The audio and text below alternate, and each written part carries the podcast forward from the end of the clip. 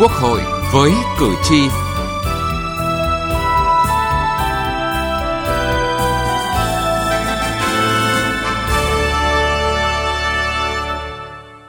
Thưa quý vị và các bạn, 19 ngày làm việc của kỳ họp thứ 3 Quốc hội khóa 15 với tinh thần làm việc khẩn trương, nghiêm túc, khoa học, trách nhiệm cao, không khí thảo luận sôi nổi, dân chủ, chất vấn trí tuệ, thẳng thắn, đa chiều, đã hoàn thành toàn bộ chương trình đề ra và thành công tốt đẹp. Đó là khẳng định của đại biểu Quốc hội và cũng là cảm nhận của cử tri. Năm dự án luật, 17 nghị quyết đã được thông qua, đòi hỏi các cơ quan ban ngành, các đoàn đại biểu Quốc hội và từng đại biểu Quốc hội khẩn trương tổ chức triển khai thực hiện hiệu quả các luật nghị quyết vừa được thông qua, khắc phục tình trạng quyết sách đúng, trúng kịp thời nhưng triển khai chậm, kém hiệu quả như Chủ tịch Quốc hội Vương Đình Huệ đã nêu rõ. Kịp thời quyết định các vấn đề quan trọng quốc gia và giám sát để quyết sách triển khai nhanh hiệu quả là nội dung của chương trình Quốc hội với cử tri ngày hôm nay chúng tôi đề cập.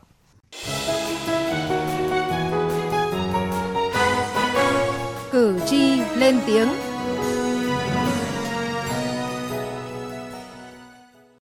Thưa quý vị và các bạn, những phiên họp quan trọng thu hút sự quan tâm của cử tri đều được tường thuật trực tiếp để cử tri theo dõi. Bên cạnh đó, Quốc hội cũng quyết định tăng thêm thời lượng truyền hình trực tiếp trên sóng của truyền hình Quốc hội Việt Nam, nhiều phiên thảo luận tại hội trường.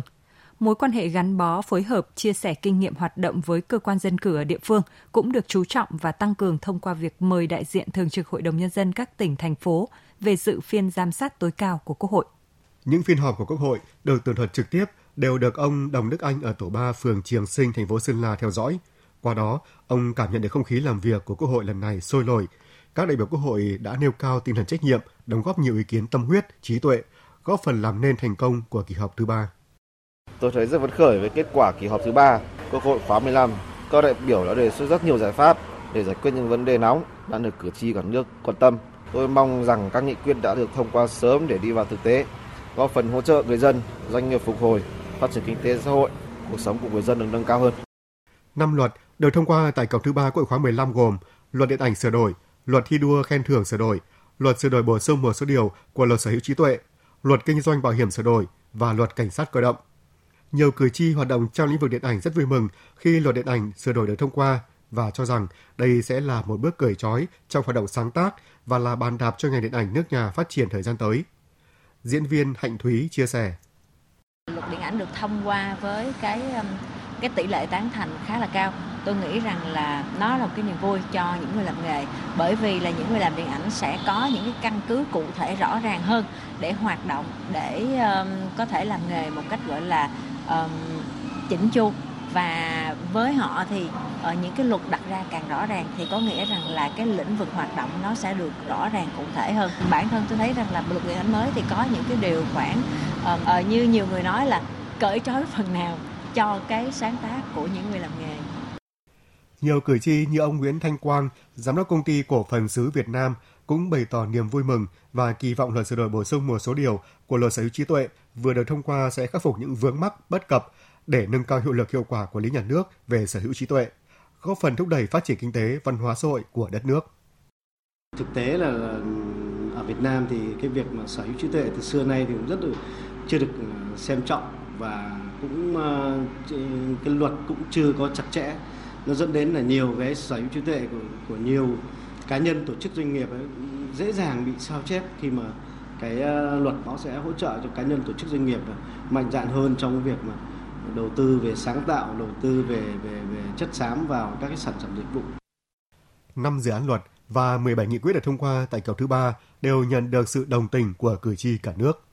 Những cái dự thảo luật lần này thực sự là nó rất là hợp, rất là sát với cái đời sống thực tiễn của người dân nói chung và của phụ nữ và trẻ em nói riêng. Thì chúng tôi cũng rất là kỳ vọng là các cái luật nó sẽ sớm được ban hành và đi vào cuộc sống mang lại cái quyền và lợi ích ừ, hợp pháp và chính đáng cho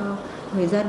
Đã coi như là à, bàn được những cái việc rất quan trọng cho đất nước và xây dựng bổ sung được một số những cái luật mà rất là cần thiết cho cái việc coi đổi mới các cái nghị sự mà trên hội trường mà quốc hội đã đề ra thì chúng tôi thấy là coi như là à, rất là hoan nghênh và coi như là mong muốn rằng quốc hội chúng ta coi như ngày càng coi như có nhiều đổi mới. Từ nghị trường đến cuộc sống. Thưa quý vị và các bạn, khác với kỳ họp thứ nhất và kỳ họp thứ hai, kỳ họp thứ ba Quốc hội khóa 15 họp tập trung toàn bộ kỳ họp sau thời gian giãn cách xã hội vì dịch COVID-19. Một trong những thành công của kỳ họp là tâm thế chủ động trách nhiệm của các đại biểu trong các phiên thảo luận và những quyết sách quan trọng được thông qua trong bối cảnh nhiều khó khăn thách thức đối với nền kinh tế xã hội đang đặt ra. Tại kỳ họp thứ ba đã có 1.484 lượt đại biểu Quốc hội phát biểu tại 6 phiên thảo luận tổ, 592 lượt thảo luận và 62 lượt tranh luận tại 23 phiên họp toàn thể tại hội trường. Quốc hội đã xem xét biểu quyết thông qua 5 luật 17 nghị quyết và cho ý kiến về 6 dự án luật và quyết nghị nhiều định hướng lớn để quyết liệt triển khai hoàn thành các mục tiêu phát triển kinh tế xã hội đề ra. Theo các đại biểu Võ Mạnh Sơn, đoàn đại biểu Quốc hội tỉnh Thanh Hóa, đại biểu Nguyễn Văn Mạnh, đoàn đại biểu Quốc hội tỉnh Vĩnh Phúc và đại biểu Đào Chí Nghĩa, đoàn đại biểu Quốc hội thành phố Cần Thơ, việc thông qua các luật nghị quyết với sự thống nhất tập trung cao là thành quả của quá trình chuẩn bị kỹ lưỡng, từ sớm, từ xa. Kỳ họp thứ ba Quốc hội ờ, lần này á, thì ờ, đã được ờ, chuẩn bị một cách rất là kỹ lưỡng, nội dung và đặc biệt là cái đổi mới trong cái tổ chức thực hiện kỳ họp. Tôi cảm nhận được cái việc này so với kỳ họp trước thì cũng đã có những cái cái đổi mới rất là tốt và theo cái hướng là cái tính hiệu quả ngày càng cao hơn. Tại kỳ họp thì uh, các cái nội dung các cái dự án tờ trình của chính phủ uh, liên quan đến uh, năm cái dự án luật để Quốc hội cho ý kiến xem xét thông qua Ờ, tại kỳ họp này thì, và các cái dự án luật ờ, để trình Quốc hội ờ, cho ý kiến lần đầu thì đều được chính phủ và các cơ quan soạn thảo chủ trì, cũng đã chuẩn bị hết sức là kỹ lưỡng, công phu, có đầy đủ các cái hồ sơ pháp lý theo quy định. Và đảm bảo chất lượng. Các tài liệu về các dự án luật liên quan thì đều được cung cấp đến cho đại biểu quốc hội một cách à, nhanh nhất, kịp thời và tạo điều kiện để cho à, đại biểu quốc hội có thời gian nghiên cứu và tham gia ờ, phát biểu xây dựng các dự án luật đảm bảo rất là chất lượng với cái khối lượng, cái công việc rất là lớn à, và cái thời gian thì trong vòng 19 ngày,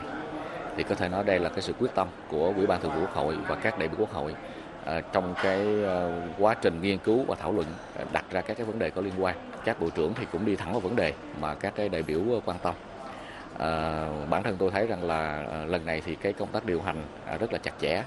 vừa bảo đảm tốt cái công tác phòng chống dịch chung, à, đặc biệt là đưa ra các cái vấn đề mà hiện nay thì cử tri của nước cũng rất là quan tâm đối với các dự án luật. Nông nghiệp và phát triển nông thôn tài chính, ngân hàng, giao thông vận tải. Bốn vấn đề được lựa chọn làm nội dung chất vấn tại kỳ họp thứ ba được cho là trúng và đúng, vừa có tính thời sự, cấp bách trước mắt, vừa mang tính chiến lược lâu dài. Từ phiên chất vấn đã làm cho nhiều chính sách, nhiều quy định trở nên minh bạch hơn. Đã có 133 lượt đại biểu thực hiện quyền chất vấn, 28 lượt đại biểu tranh luận để làm rõ hơn những vấn đề quan tâm. Không chỉ tranh luận làm rõ ở phiên chất vấn, các phiên thảo luận ở tổ và ở nghị trường, các ý kiến phát biểu tranh luận đều đi sâu, tìm ra căn nguyên để giải bài toán phục hồi phát triển kinh tế xã hội sau đại dịch COVID-19. Đại biểu Thạch Phước Bình, đoàn đại biểu Quốc hội tỉnh Trà Vinh cho rằng. Tranh luận nó nó nó sâu sắc hơn, rồi là ừ, diễn tiến tại hội trường, diễn tiến tại nghị trường nó rất là sôi nổi. Và những dự thảo luật và đưa ra lần này đó thì phải nói là đại biểu phát biểu rất là tâm đắc và rất nhiều cái điều mới. Cái chất lượng này của kỳ họp nó được nâng lên. Rồi là sự tham gia của đại biểu nó sâu sắc hơn rồi vấn đề tranh luận để đi đến cái cho ra một cái nội dung dự thảo luật nó nó chất lượng hơn. Theo đại biểu Phạm Trọng Nghĩa, đoàn đại biểu Quốc hội tỉnh Lạng Sơn, chính việc trao đi đổi lại các vấn đề là cơ sở để Quốc hội có những quyết sách đúng đắn, phù hợp với thực tiễn. Cái điều mà mà tôi rất là ấn tượng trong kỳ họp này đó là cái việc mà trao đi đổi lại tranh luận giữa các đại biểu. Thì chúng ta đại biểu chúng ta là có rất nhiều người, người làm ở các cơ quan khác nhau có cái quá trình đào tạo, trình độ chuyên môn nghiệp vụ cũng như là cái kinh nghiệm công tác và cái quan điểm tiếp cận vấn đề khác nhau để chúng ta trao đổi đổi lại như vậy chúng ta mới có nhiều, càng có nhiều thông tin để chúng ta đưa ra các quyết sách nó đúng đắn, nó có cơ sở khoa học và thực tiễn. Ví dụ như là tại cái buổi mà thảo luận về cái nghị quyết thí điểm mô hình tổ chức lao động cho phạm nhân ấy, thì các đại biểu cũng trao đi đổi lại rất là nhiều thì trên cơ sở đấy thì nó cũng là một cái nguồn cung cấp thông tin để cho cái cơ quan chủ trì thẩm tra cũng như là cơ quan soạn thảo ờ, đưa ra các cái cơ sở lý luận và thực tiễn để thuyết phục được Quốc hội thông qua. Kỳ họp thứ ba Quốc hội khóa 15 bổ sung thêm một số nội dung nhưng vẫn đảm bảo được thời gian và nhận được sự quan tâm đặc biệt của cử tri cũng như các đại biểu Quốc hội. đại biểu Đặng Bích Ngọc, đoàn đại biểu Quốc hội tỉnh Hòa Bình cho rằng, kết quả kỳ họp này tiếp tục khẳng định trách nhiệm, sự nỗ lực, quyết tâm cao của Quốc hội, Chính phủ và các cơ quan tổ chức hữu quan trong công tác chuẩn bị cho kỳ họp. Điều quan trọng là khi đã có quyết sách đúng, trúng, kịp thời thì phải triển khai thật nhanh và hiệu quả. Đổi mới rồi là tích cực, chủ động linh hoạt của à, Quốc hội cũng như là sự vào cuộc à, rất là tích cực của chính phủ à, rồi là sự tham mưu của các bộ ngành thì cho thấy là một cái kỳ họp phải nói là rất thành công. Năm nay thì à, sẽ tập trung giám sát tối cao, đó là cái chương trình mục tiêu quốc gia Ờ, cũng như là cái tình hình ờ, dịch Covid-19. Hai cái nội dung giám sát đấy thì cũng được cử tri rất quan tâm và tin chắc rằng là tất cả những cái nghị quyết được thông qua tại kỳ họp này cũng như là các cái dự án luật thì nó sẽ là cái ờ, then chốt để cho chính phủ triển khai thực hiện và sẽ tôi tin rằng là sẽ là cái điều kiện để chúng ta phục hồi phát triển kinh tế đất nước.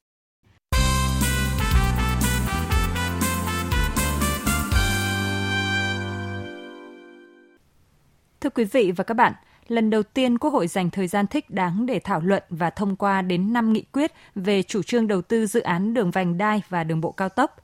Dự án đường vành đai 4 vùng thủ đô Hà Nội, dự án đường vành đai 3 thành phố Hồ Chí Minh, dự án đường bộ cao tốc Biên Hòa Vũng Tàu, dự án đường bộ cao tốc Khánh Hòa Buôn Ma Thuột, dự án đường bộ cao tốc Châu Đốc Cần Thơ Sóc Trăng.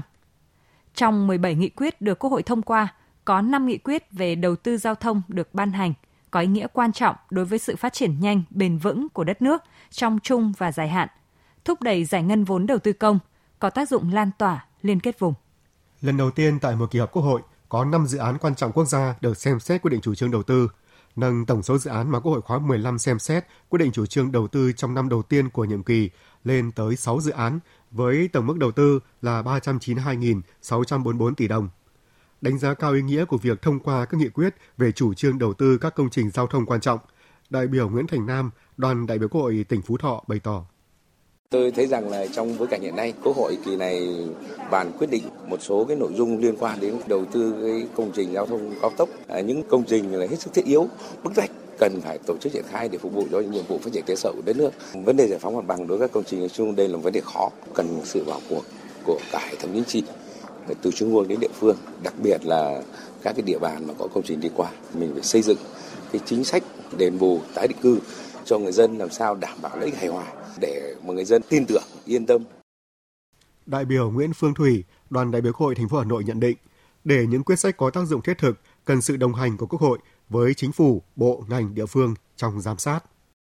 Trong cái kỳ họp này thì Quốc hội đã quyết định rất là nhiều những cái dự án đầu tư quan trọng có ý nghĩa hết sức to lớn trong cái, cái uh, giai đoạn phát triển kinh tế xã hội tiếp theo của chúng ta